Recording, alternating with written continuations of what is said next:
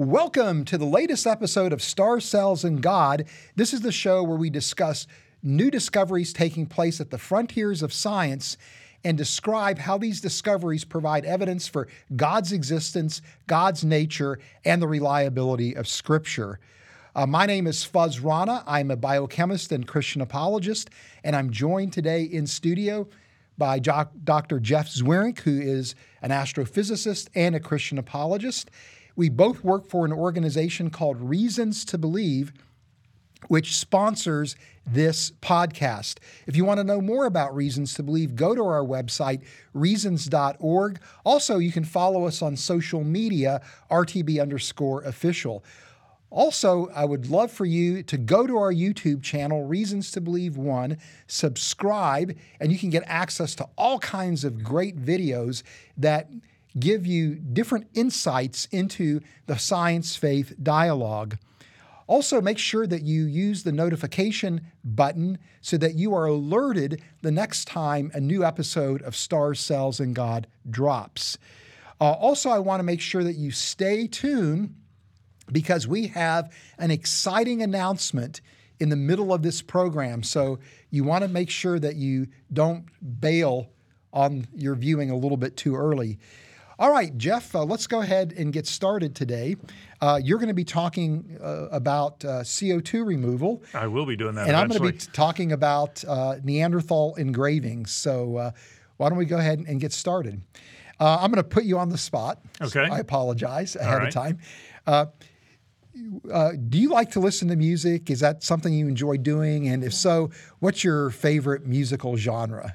I do like listening to music, but I am odd in the things that I like, or the things that I like are the things that I'm familiar with. So if you ask me what my favorite group is, it's a group called Harvest. It was a Christian group uh, from the 70s, 80s, probably 80s and 90s more likely, but that, that's the group that I listen to. But really, the music that I like is the music that I know. So I have to be careful what I listen to. But Yeah, yeah. I know you're a little different in that. yeah, yeah. I, I, I love music. I love to explore different genres, but still, probably my favorite musical genre would be the blues and, and Americana.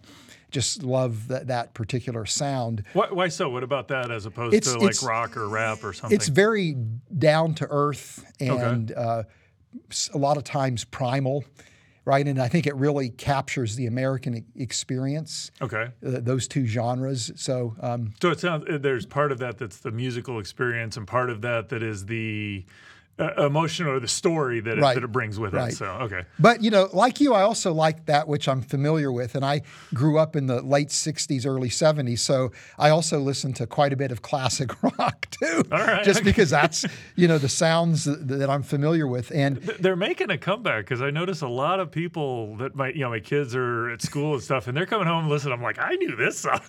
yeah, it's funny, isn't it? Yeah, we, we really did grow up with the best music, I guess. So, uh, but you know, one of the quintessential classic rock groups is the Who, right? Okay. And um, and this is the an album cover from 1978. Uh, this is the Who Are You album cover, and this is significant because this was the the, the last um, album that Keith Moon played on before he tragically died. okay, But the Who was, you know, formed in 1964. Uh, they're in the Rock and Roll Hall of Fame, sold 100 million records, and uh, were considered to be really influential. Many people actually see them as the inspiration for punk rock. Okay. Uh, believe it or not. And uh, anyway, off this album, Who Are You, is perhaps their most popular single, at least in North America, which is uh, Who Are You, right? And you, you're, I think almost Mm-hmm. I everybody. know that you put the lyrics and I'm like, who, who, who. yeah, almost everybody knows the song, and it was actually the theme to one of the CSI. Oh, really? You know, a pro, uh, you know, TV series. You know, and it's it's an interesting story about the, the nature of the song or the, the the inspiration for the song. It's it, it was written by Pete Townshend, and uh, apparently he had spent the day. Uh, in Tin Pan Alley, which is the part of London where all the record studios are. Oh, okay. And then on the after the long day, he went to a bar and met up with two members of the Sex Pistols who really admired him, even though he was at that time much older than them, Okay. because of his the the his inspiration for the the punk music scene. Gotcha. they ended up he ended up getting smashed, uh, passed out on the streets of London in a doorway in an area called Soho, and then was wa- awakened by a police officer who recognized him and said, "Look, if you can, you know, get up and walk away, you're not going to go to jail."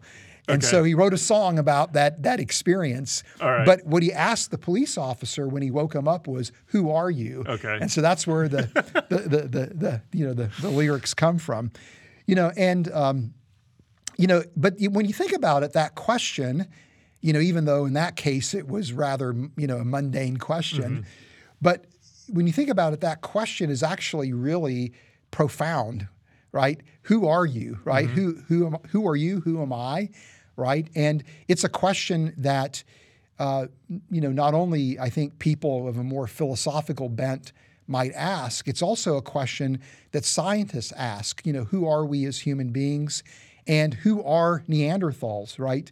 You know, and and So it's transition from the individual to collectively. What are we as? I think that's that is a profound question. So Right. Yeah. It, and so uh, I don't think that's what Pete Townshend meant, but it, it, it is a profound question. And, you know, today, you know, one of the questions that fascinates anthropologists is who are Neanderthals? Who are you, Neanderthals?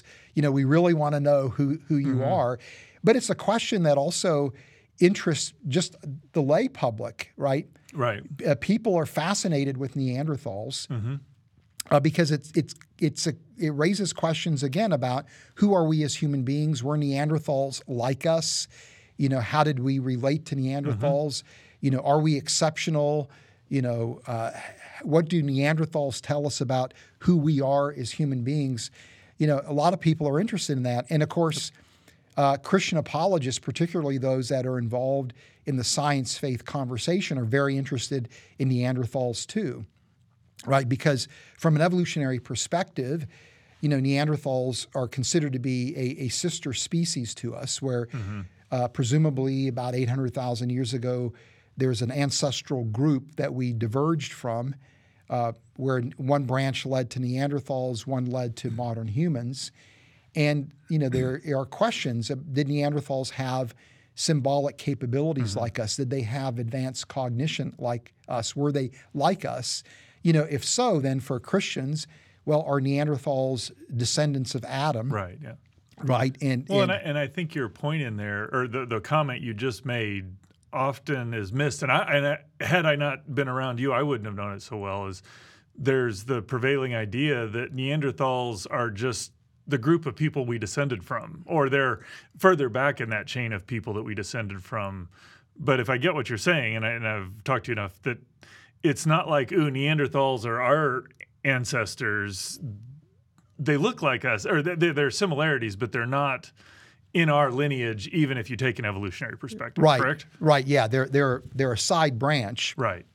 But the thought is that, well, if Neanderthals were like us, if they had symbolic capabilities, if they had advanced cognition, then it means that ability in us as humans isn't that unique or special. Gotcha. And it must have either arose independently two separate times in our lineage in Neanderthals' lineages, or it may have actually originated in the ancestral group that gave rise to humans and Neanderthals. Gotcha. So, so from a you know Christian perspective, how do we make sense of Neanderthals in light of the biblical account of human origins? Did they have the image of God? Mm-hmm. Were they in Adam like us? Were they the victims of original sin? Mm-hmm. You know, these are all questions that that you know theologians and biblical scholars and Christians who are scientists, you know, engage in. Well, and, and there's Christians have different perspectives on this. Mm-hmm. I know. I know our position is Neanderthals were remarkable creatures who are not humans who went extinct before. Well, not, Right. not extinct before.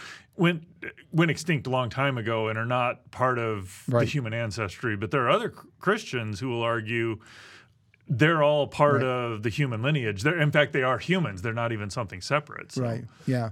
And so uh, a, a discovery that I want to talk about today uh, deals directly with that question. You know, who are Neanderthals? Were they like us or not? I, I'm curious before you move off of this picture, is this these are pictures presumably of Neanderthal reconstructions, all of them, correct? Yes. Because they do look remarkably human. Is that I know enough imagery and science is Yeah. imagery as opposed to reality. Is this fairly accurate, or what's your assessment? Yeah, it's pretty accurate, I think. Uh, uh, the the people that do this kind of work, you know, are are trained in doing you know, facial reconstructions Okay. uh, as part of crime scene investigations. So they take that um, that that insight, those that knowledge, that experience, Mm-hmm. and they they painstakingly apply it to to Neanderthal skulls and and try to reconstruct what they think they look would have looked like. Plus, using insight from genetics and, and things like that to to you know like the blue eyes, the the Right. the, the ginger hair.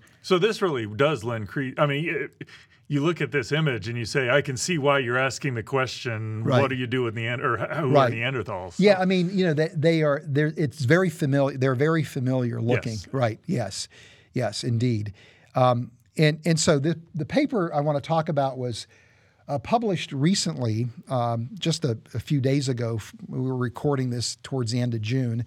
Last week it was published uh, in a journal called PLOS One, and it's a large international team of collaborators, primarily French scientists that uh, claim to have discovered evidence for Neanderthal engravings that are older than 50,000 years in a cave system found in the central part of France. And, and they argue that this is unequivocal evidence that Neanderthals were making deliberate markings on cave walls, um, and that uh, you know this raises questions about was was this were these deliberate markings evidence of symbolism or proto symbolism? Was this the first evidence of Neanderthal art that's unequivocal? Okay, so, so- it's so a very important claim they're making. There, there's kind of two questions. One is, or well, I guess three questions. One, are they Neanderthal driven?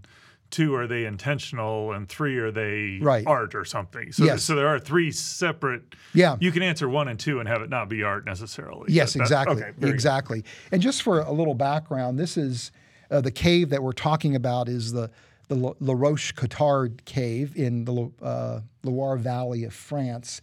Again, the central part of France, and it's the cave site is on a um, a river system. So this uh, map shows the the red square where the cave is, and this is more of a blow up of that particular region. Now, the, the the history of the cave opening is rather interesting. It was discovered in 1846 when people were excavating this site. The cave opening was discovered, and it was buried on, uh, underneath a bunch of sediment. And uh, the research team actually took uh, 50 measurements of these of the sediment samples uh, from the exterior towards the interior and determined that this um, burial was probably about 57,000 years ago using optically stimulated luminescence techniques. D- Burial, are you talking intentional burial or are you talking No. this is just when the cave something came yeah, and it- sedimented the cave? I mean, it's by a river system, so the thought is that the river overflowed and went into the cave entrance okay. and carried with it a lot of sediment. Oh, and that, gotcha. And that okay. ended up burying the opening, and it remained sealed until 1846 when the opening was Right. uh, Okay, w- was gotcha. um, uncovered through excavation efforts. And people have been into the cave several times, studying the interior of the cave, and have Mm-hmm. found large animal remains, no Neanderthal remains, but Neanderthal artifacts. Right. So this this has been a, a a heavily studied site, uh, and um, this is showing the the cave system.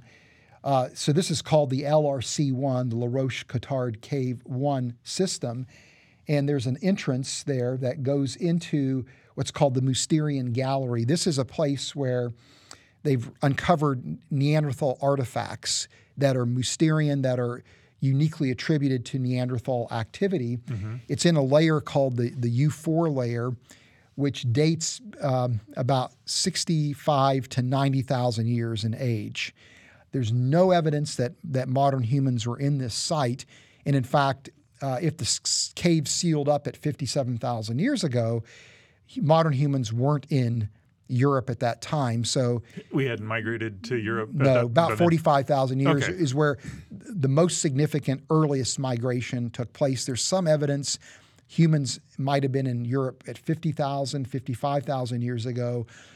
Still disputed, and Right. it wouldn't have been a, a, large uh, human presence. So that's human- that's somewhat of the value of this being 50 plus thousand years ago when it was sealed up. Is anything before that had to be something other than humans? Right, right. And and again, we have evidence for Neanderthal occupation. There's also the LR LRC two, three, and four sites uh, where you also see Neanderthal artifacts. So this is clearly a Neanderthal site. And as you go into the cave, there is a something they call the Lemmings chamber that goes into the pillar chamber. And uh, in the pillar chamber, this is where the engravings have been found. And that blue line shows the wall on the cave where the engravings were made. Okay. And it wasn't just a single panel, but actually multiple panels. So this is showing that wall, back wall of the, the pillar chamber, and the blue areas correspond to where the different engravings were made. And these engravings were made with fingers that were rubbed across soft areas in the wall. Uh, th- th- those areas were made out of tuff, volcanic ash, which is a, a softer material that would allow humans to to make impressions. Do, do you have a scale for this? I mean, No. yeah, it's a picture. What's the size of the opening? Yeah, yeah. Um, well, the the um, engravings are somewhere between four and a half to about six feet off of the ground. Okay. Well, 1.5 to 1.7 meters. So that'd Okay. be four and a half to maybe five feet off the ground. Okay. Six feet's probably too high. That's about where they, they are in Right. terms of the size. Uh, in terms of the the uh, the size of the engravings, I'm not sure how large each of those areas is. But this is these are just some samplings of some of the panels. Uh, and so the, the top shows you um, the actual, in, uh, you know, again engravings, and then below is an artistic depiction of a of a pen, pencil sketches of what they saw there. Okay. And you can actually see some blue lines. Those are uh, made by animals that were in the cave that were marking the wall. Uh, and so they distinguish animal markings from the markings of, of modern humans. And, and some of them show some interesting geometric shapes. You know, whether these were intentional or accidental, you know, is hard to know Right. and here's a uh, oh yeah so these you know you can you and then this is uh, another one showing again uh, the markings and then the one over on the right hand side are these spots on the wall that they think were deliberately made by human activity and there's even places Neanderthal activity? sorry that's what i meant neanderthal activity and there's actually percussion sites on some of the walls where somebody was hitting the wall with some kind of object Okay. and so, you know, to me, um, the fact that this has been sealed up and the dates are, you know, older than 57,000 years, um, and you have clear evidence for Neanderthal occupation between 65 and 90,000 years ago, mm-hmm. yeah, these are probably made in the, you know, approximately 70,000 year time mm-hmm. window. It looks like it is deliberate activity. They've done a very detailed analysis of the the engravings to demonstrate that these were produced by by Neanderthal fingers. Uh-huh. I, I'm curious. I mean, not that I doubt that. I'm just kind of curious. How do you know that? Because I mean, you know, my, one of the of thoughts running through my head, Right. You know, just seeing things cold for the first time is, you know, you got water running into the cave. Right. You know, do you have branches or sticks or stuff rubbing? I mean, Right. There could be. I could envision other scenarios. How do you come across and say, "Oh yeah, these are fingers that have done this"? Yeah, it's from the depth of the grooves. Okay. Uh, and the uh, width of the grooves as well as the angles in the grooves. So, Oh, okay. it- so like a, a bear's claw would give you very different depth, width, and and angles. Mm-hmm. Okay. So that's how they're they're they're So doing. you, you're in essence figuring out what's the size, what's the shape of the thing Right. that engraved it. So Yeah. uh, in principle, you you could say, all right, well, sticks that are the size of fingers might give the same thing, but there's other reasons to think this is actually not sticks rubbing on. it. yeah, So, yeah. Okay. Okay. I mean, to me, it looks like indeed these are engravings that were intentionally made. gotcha. right? Uh, you know, and it looks like it. The only explanation is that these were done by Neanderthals. So that's kind of answering those first two questions. Mm-hmm. Right. you know, now the question is, what is the purpose of of these engravings, right? Uh, and and so some people have suggested maybe this is proto symbolism. Actually, the authors of the paper are pretty conservative. Okay. It- It's like we don't know what the purpose is. Is this symbolic? Is this proto symbolic? Uh, other anthropologists who have looked at this the, this publication who weren't involved in the study have said, look, this doesn't seem like it is communicating anything that would be communally understood. Uh, it's probably something that's one off. It's really hard to argue that this has any meaning beyond the fact that it was intentionally made. You know, and um, you know, I've had uh, you know dogs that w- would scratch furniture, right? And and you wind up with it was an intentional act. Intentional, yeah. you know, but it's not it's not not commu- messaging other dogs coming through. right, right, Yeah. right. And and you know, and but this is also on the heels of I, I am curious before you go Yeah. move on. So, I mean, it seems like there's a fair bit where it's hands being moved across.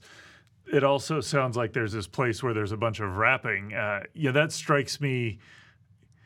Do you know where in the cave this is? Because that sounds, I could envision that very easily being okay, I've got a rock pounding on the wall because I want to know is there anything deeper in the cave type stuff. yeah. Uh, well, it, it all goes. I can. I'll go back. It all goes. Okay. Well, yeah, go ahead. If that, uh, Yeah, yeah. just- No, it's not that. Yeah, it's. I mean, this is the the blue area is the area of the cave where the the uh, Okay, so you're relatively deep into the cave then. Yeah, Enough, you- enough that you're probably not getting a lot of direct light at that point in time. Yes, Okay. most likely that's the case. Okay. Now, th- this discovery follows um, uh, on the heels of another d- discovery a few years ago now in a place called Gorham's Cave, which was in Gibraltar. And on the floor of the cave, uh, and this these markings were estimated to be about 39,000 years in age, are these hatch marks on the floor. Okay. And this is, again, a Neanderthal cave. And so presumably Neanderthals produced this. Now, there is evidence that humans were in Gibraltar at about that time. So this could have been So Gibraltar is where, just for the, uh, uh, in Spain. in Spain. Okay. So, So, it it's off, Spain. you know, on All the, the the coastal area. substantially separated from where we're dealing with here then. Uh, Or- well, no, this no, is no, France. Spain. No, it's, yeah, okay. So it's still European continent. Okay. yeah, yeah, All right. yeah. Um, yeah, so it's not that far away. Okay. Uh, now, you know, and again, people have argued, well, is this symbolism or proto symbolism? Is, is this art? Again, if you say this is Neanderthal activity, it's intentional, but is again, is it really communicating anything artistic? I think that really, or is it symbolic? That really is a stretch that I don't think anybody has established. Uh, and again, the, the, the, the, the, the people that uh, published this work were were pushing the idea of, of symbolism. Right. The people that have published the engraving work are much more circumspect about Gotcha. how far to draw the conclusion.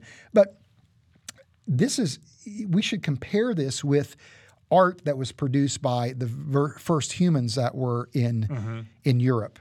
Uh, that it's unequivocal humans. This is a from a site in France called the Cussac Cave, and this was discovered a few years ago. And it consists of a large number of engravings that are actually quite massive in size. Some of the, the engravings are on the order of 12 meters in size.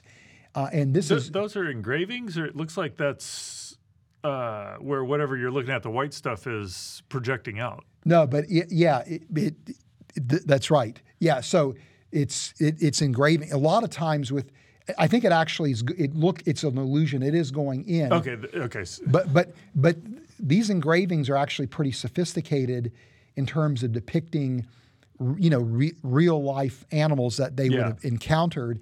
And this is just a small portion of something called the Great Wall. And this is now this is an out, this is an outline Right. Yeah. that to kind of show the types of animals that are being depicted here. But again, this is a very this is an extremely large panel, and there's a huge number of these engravings in this cave, and it's in a chamber that's so deep that the anthropologists that are dis- studying it can only be in that chamber for two or three hours before they have to come up because the CO2 levels are so high. so, so this is, you know, so this is dated somewhere between 30 and 40,000 years. I'm, I don't recall off the top of my head. I'm thinking it's either 33 or 36,000 years ago. Right. So it's, it's, it's more recent than the engravings, Right. but this look at the difference, right? Yes. you know, this is a profound difference. Or uh, here, um, these are called hand stencils, and this is um, I'm from a cave system someplace in Europe. I don't know off the top of my head, but we've also discovered these in caves in Asia that are older than cave art that's in Europe, and and it's identical in terms of character. So presumably humans had this capability before we even left Africa 60, 70,000 years ago. Right. You know, uh, and um, these these hand stencils are are pretty sophisticated. In one case, the, the, the human artists were taking pigment, which is probably manganese oxide, iron oxide, maybe charcoal that's slurried, putting their hands in it and then pressing their hands against the wall. That's those are called positive imprint uh, hand stencils. The negative ones, which are white, you they would put the um, hand against the wall and use some kind of blowing device that would they in which they would blow the pigment on top of their hands and then remove it. And Right. some people think that this the, these stencils actually had religious experience where Okay. the cave walls were separating the physical realm from the spiritual realm and that by putting their hands on the wall it was a way in which they were trying to connect Right. with the spiritual realm that's one interpretation that makes sense when you think about this is from david lewis williams when you think about everything that he, he discusses with regard to, mm-hmm. to, to cave art but the point is, is that he- here again you have hands that are involved in producing the art, but look at how sophisticated this is compared to the Yeah. to the you know the to the finger flutes that they we see in the you know in the mm-hmm. La Roche Cotard cave. you know that's what strikes me i mean yeah this is in some sense a very simple form of art i mean all you're doing is doing hands and stuff but the the the the knowledge of knowing how to do that and i mean obviously this wasn't a ooh this happened once it was a Right, there there's a lot of forethought that goes into this that right, yeah, I, I'm not. I'm still not sure what to think of the the drawing. I mean, you know, the the Right. the the indentations from the Neanderthals, but there it's just qualitatively, it's like Right.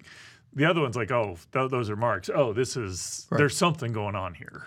right. And and and and just one final point, and then we can I can bring this to to a close is something that we have to consider too when we try to interpret what we are seeing in these ca- cave walls is the the the brain biology of modern humans and Neanderthals. Okay. And you know we, we've talked about this uh, quite a bit, but modern humans had about the same brain size as Neanderthals. Maybe Neanderthals had a slightly larger brain size, but the shape of the brain was really uh, very different. Where humans had, because of the globular nature of the the the brain, that was forced from the the globular nature of the skull and the the flat face compared to Neanderthals had has uh, have overdeveloped parietal lobes compared to Neanderthals, and there's other brain areas too that are much larger in humans that are involved in uh, integrating different activities in the brain.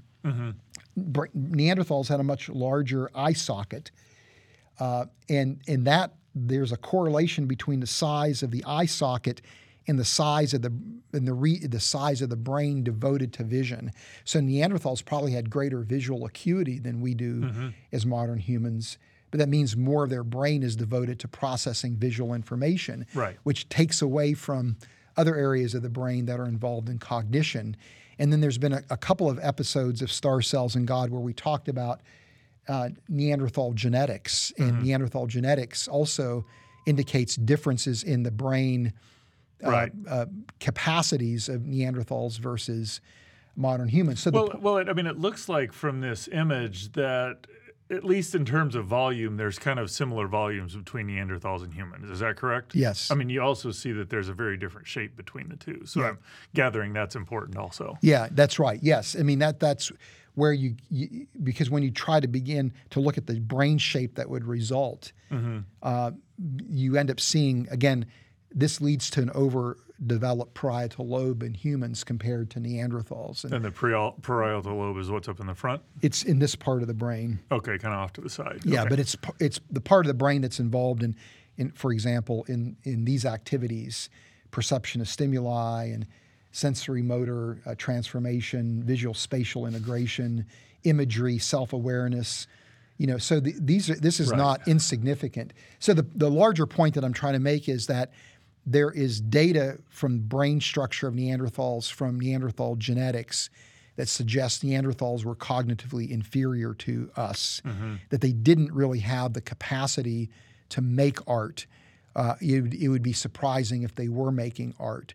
So, so in other words, you know, when we interpret things like these cave engravings attributed to Neanderthals or the hatch marks, you know, it's not to say Neanderthals didn't have intelligence, emotional capacity, that they weren't remarkable in their own right. Mm-hmm. But I think it's legitimate to say, look, they probably didn't have the capacity for symbolism, for language and art in the way mm-hmm. that we have those capacities.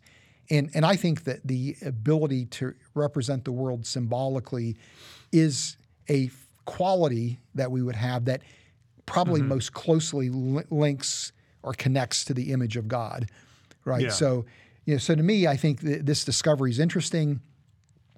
It makes Neanderthals that much more fascinating, you mm-hmm. know, when we ask who are they, Right. Right. But at the same time, I don't think this challenges the notion of human exceptionalism. It doesn't undermine our view that humans uniquely bear God's image and mm-hmm. that Neanderthals were intelligent creatures that lack the image of God.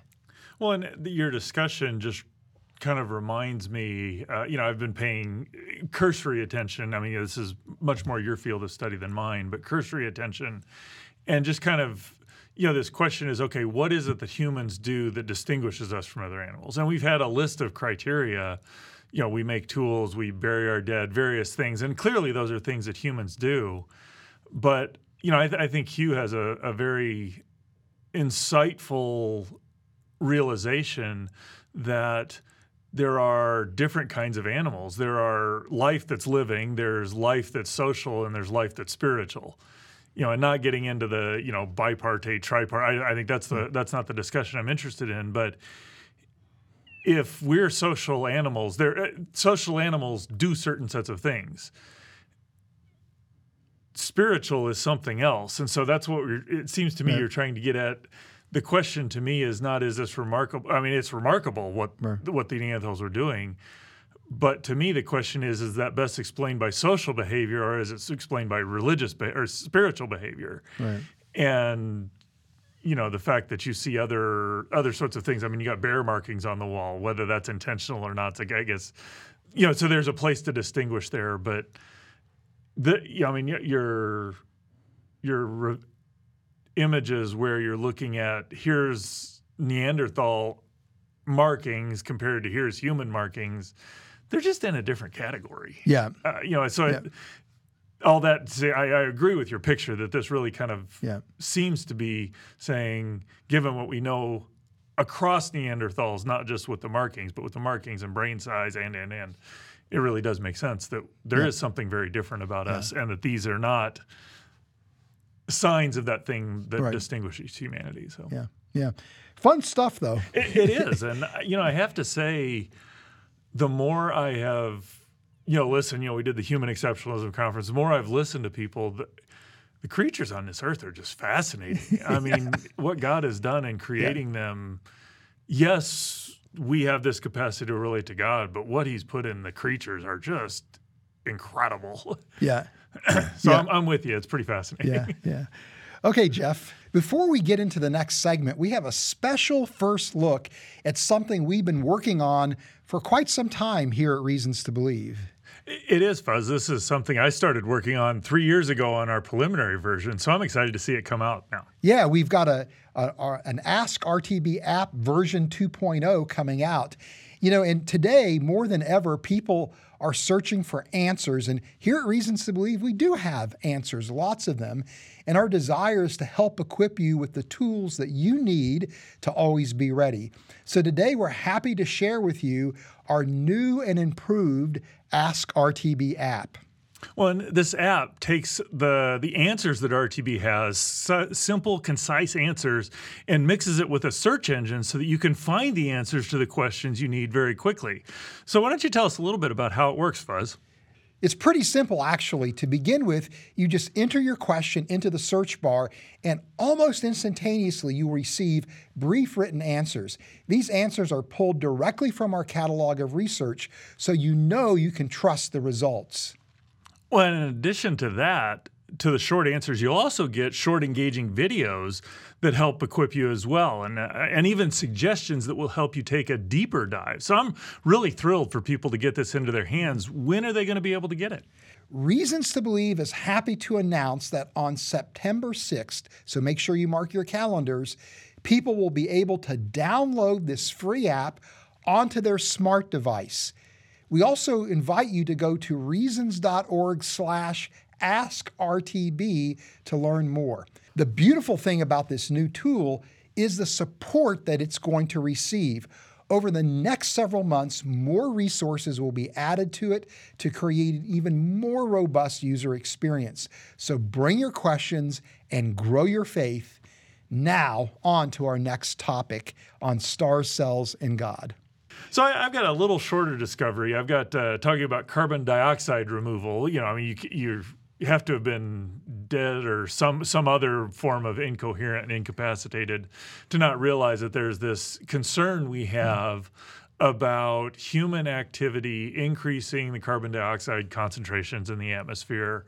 And not that that in and of itself is a problem, but because carbon dioxide is a greenhouse gas, that serves to increase the temperature of the earth. And this has been a topic that largely, when I first started getting into Christian apologetics, which would have been about 20 years ago, this almost wasn't even on the map as something that was significantly discussed. Mm-hmm. I, am sure there were people talking about it, but it wasn't it wasn't a driver of the conversation mm-hmm. like it is today. And I've just kind of seen how as we've gone along that there's this recognition, growing scientific knowledge. Okay, yes, there are these things that are changing the temperature of the planet. You know, concerns about global warming and largely, my assessment is that the discussion has been driven not primarily by the science, but about the political ramifications. Uh, yeah. Uh, you know, good, bad, or other, you know, the moment Al Gore made that a political platform, it made it really hard to have a discussion of what's actually going on and is this mm. something that we as Americans and even global citizens need to be worried about, or is this who has power in the United States type thing. And so, you know, my my interest in this discussion is how to how do we get this out of the political and into the is it a big deal and what do we do about it? Right. You know, and and one of as I began thinking about it, I realized there were kind of four questions to me that are mm-hmm. related to this. One is the global warming. Um, two, are humans a cause of that? Three, how big a deal is it? And mm-hmm. four, what do we do about it? And it seems like there's the uh, the what do we do about it has driven the conversation because mm-hmm. politically that's where you can do things. But you know, I think the answers to those other three questions are critical in order to decide what to do about it. And so, yeah, I think the scientific data is pretty convinced. Yes, the global the globe is warming. I don't know how you get around that. That just seems to be where the scientific data lies. Uh, I think that second question are humans causing it? I think yes, humans are definitely part of the equation. Uh, you know, I had that discussion five, six, seven years ago, somewhere between 20% and 80%. mm hmm You know, where that number is, you can't get around that humans are a, a, right.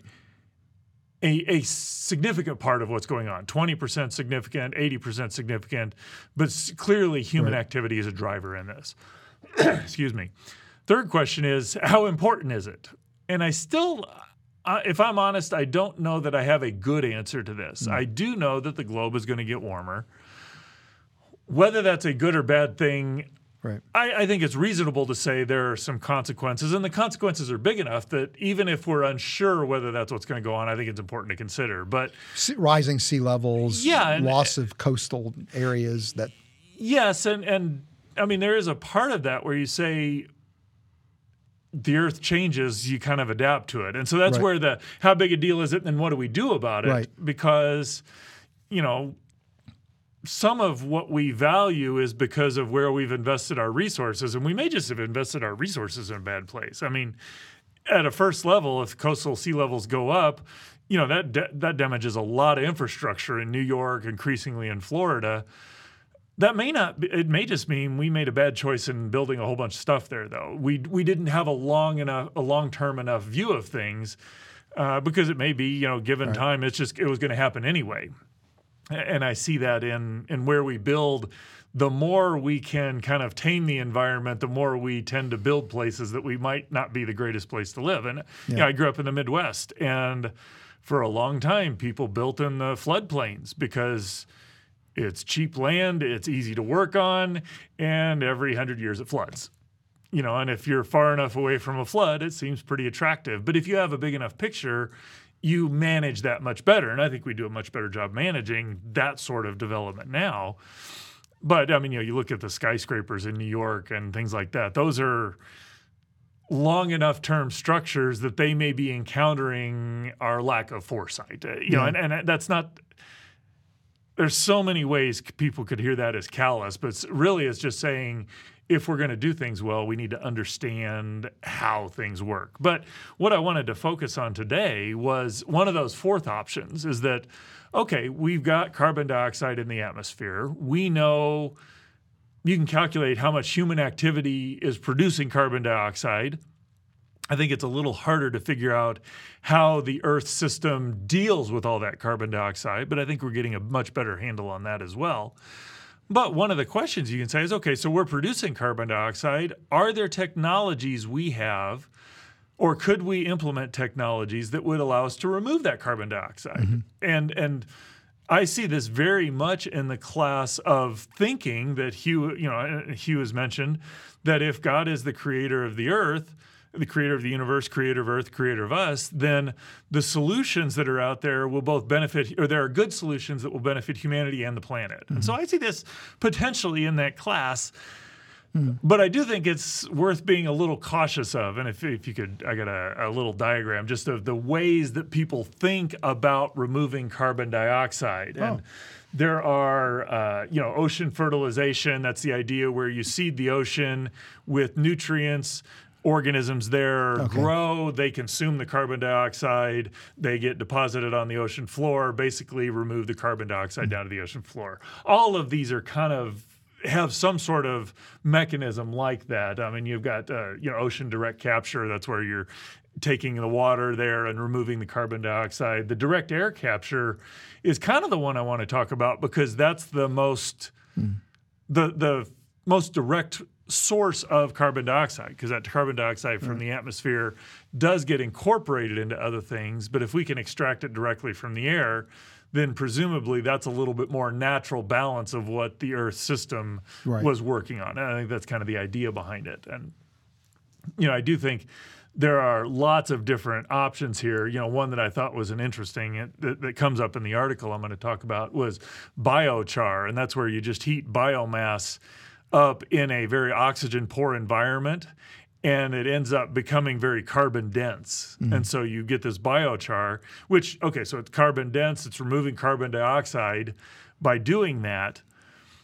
And then you can now go out and spread this on the ground, and it actually increases the capacity of the ground to grow food, grow stuff. Mm-hmm when you look at this in terms of a carbon a CO2 removal mechanism though you're making the biochar and then you're spreading it out on the ground and it gets oxidized probably in on the order of a decade maybe maybe a few decades. So is that really right. carbon you're removing it but you're not you're just delaying it if you will. It's not, yeah. it's not really a solution if you will.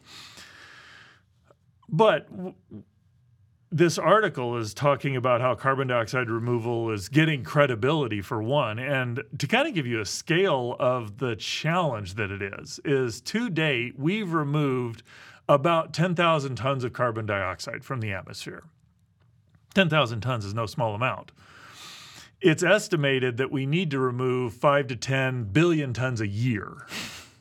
So big problem. That's uh, that's really what it's saying there. And uh, you know, even in the article, they were talking about what sorts of things do you need. Well, so that what the the aim is to find a way to remove carbon dioxide. So, and remove is remove it from the air, transport it to a permanent, and put it in a permanent, permanent being at least 100 year uh, storage facility and facilities deep underground and in uh, natural aquifers or, or, places where you can store it, you know, stuff hmm. like that. So, so it's it's complicated and there's no single way of looking at it. But what they're looking for is to be able to remove at hundred dollars a ton and store for hundred years or more.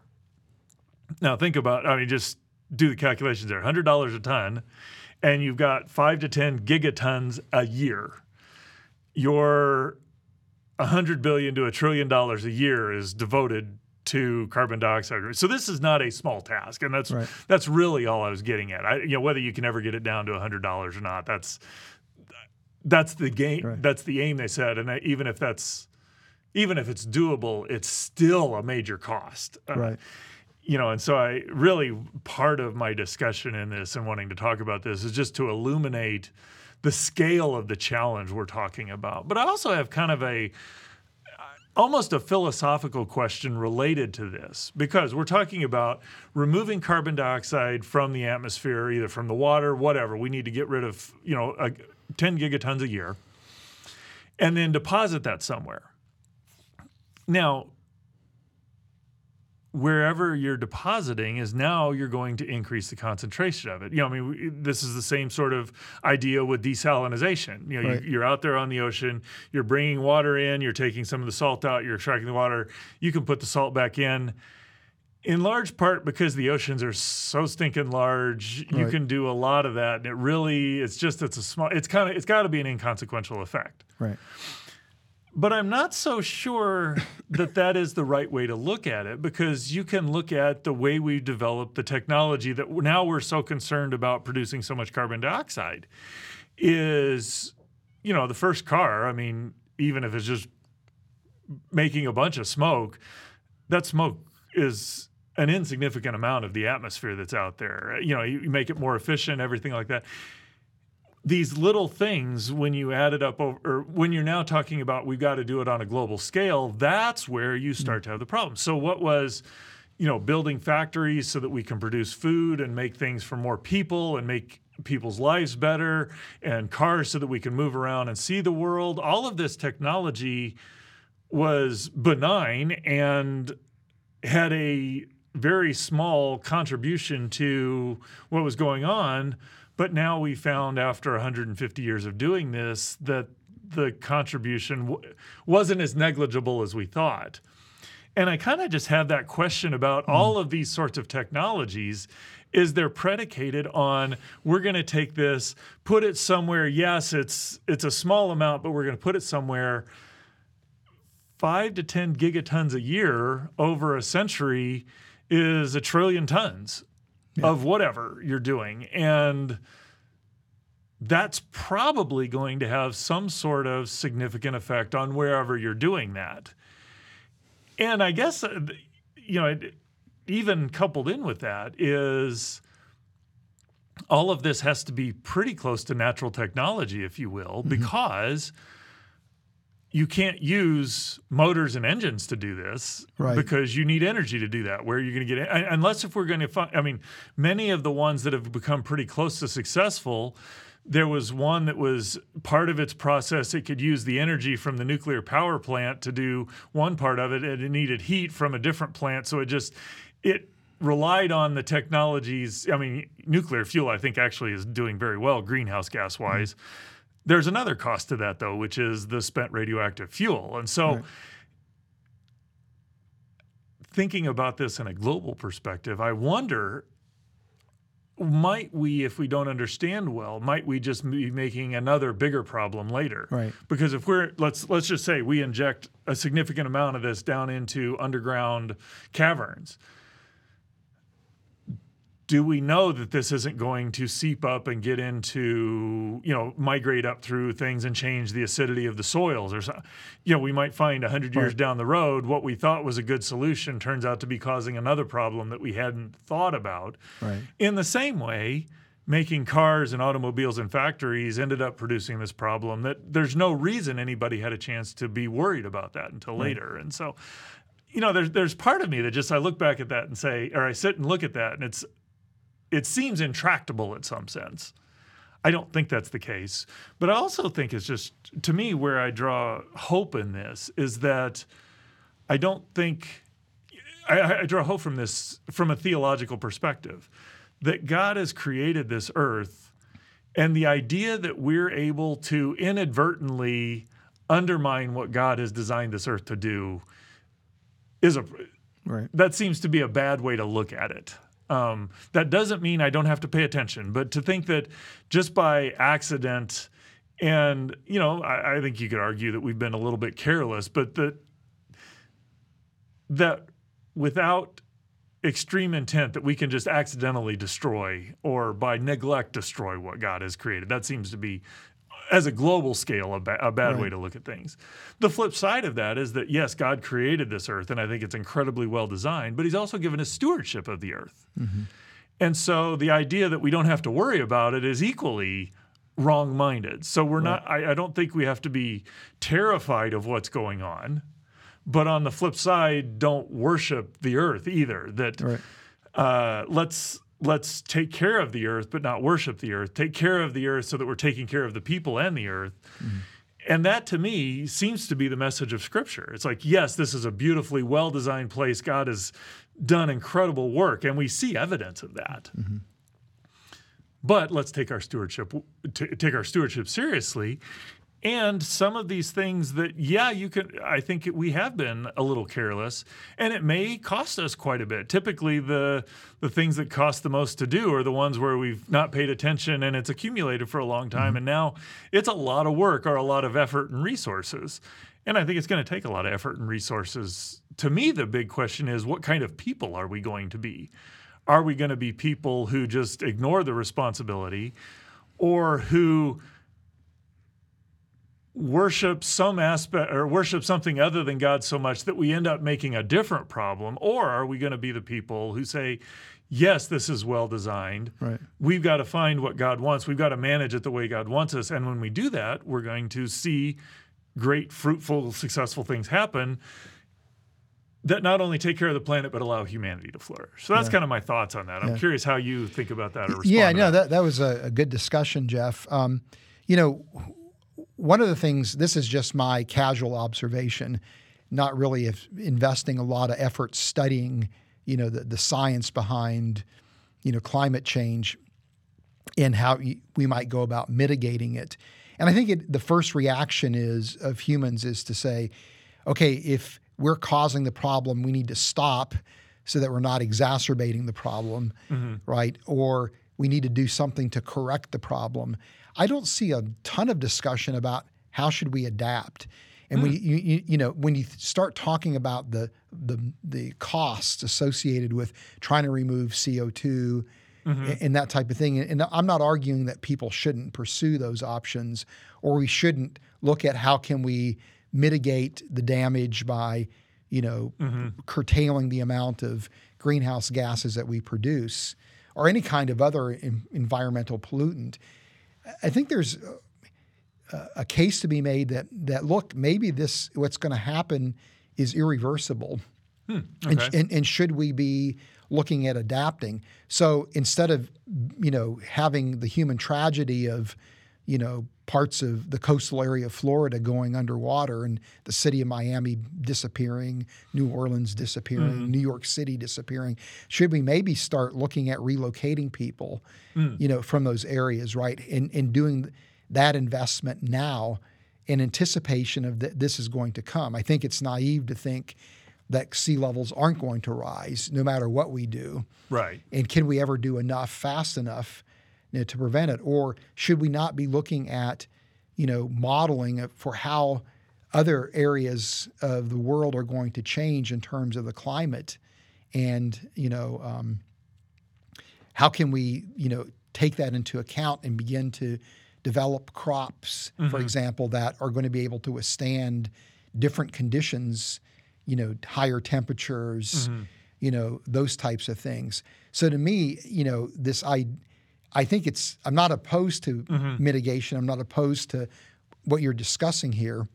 With, you know, some very clever ideas, by the way. You know, um, but should we be investing in, in adapting? Is that And is that something that, um, you know, involves, I, I, think, you know, our stewardship of the planet, but also, you know, the, the concern for human life? Yeah. Well, and, and you know, I, I, I think that's a pretty important thing that we do need to consider because whether this particular aspect is human induced or not, you know, we do see the sorts of stuff you describe happening on the planet. Now, whether they happen in the human time scale is a different question. But yeah, I mean, you do see sea level rise. And, you know, maybe it is our fascination with wanting the best view that causes us to build high rises on the coast but that's just an unwise mm-hmm. an unwise investment when you right. understand things over a thousand year time scale. Yep. And so adapt you know maybe adaptation is the way to go.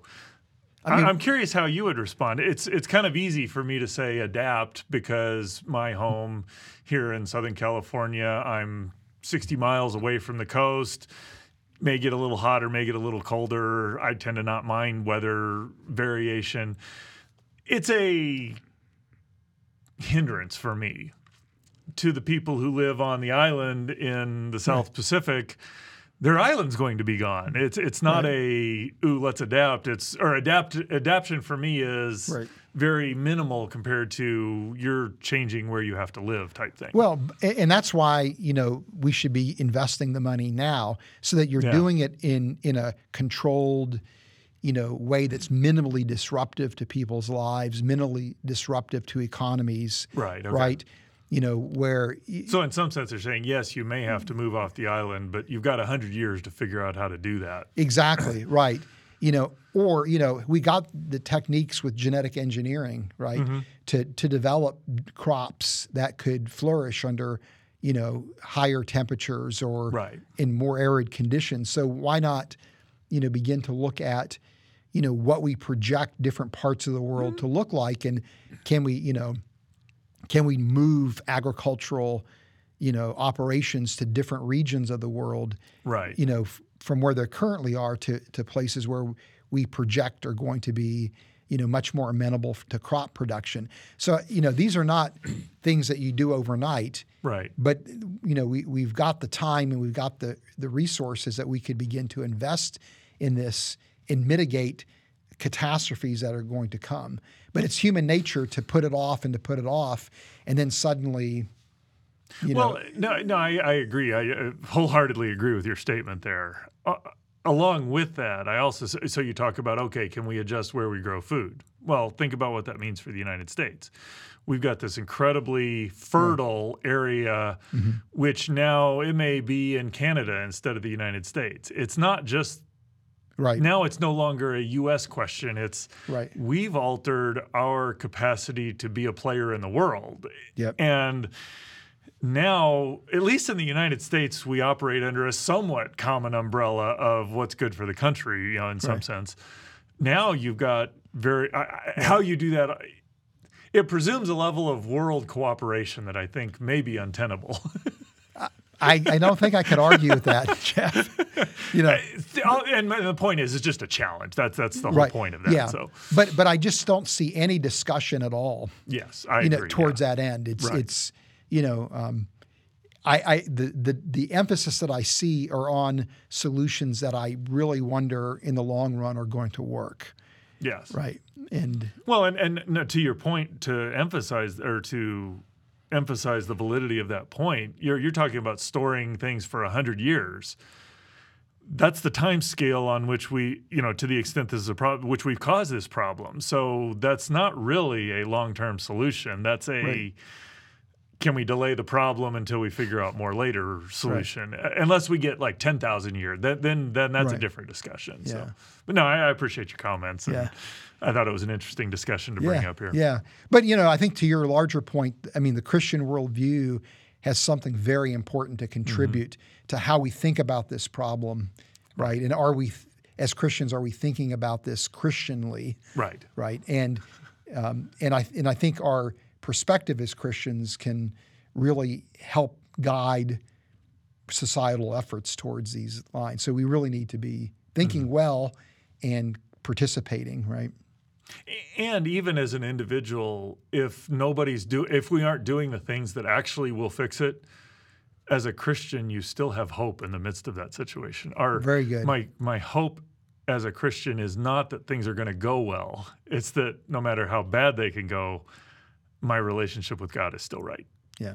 So Great, great way to end the program. well, thank you so much for joining us on this episode of Stars Cells in God. Uh, remember uh, to go to our YouTube channel, Reasons to Believe One, and subscribe. Also, use the notification button so you're alerted when the next episode of Stars Cells in God drops, which is every Wednesday.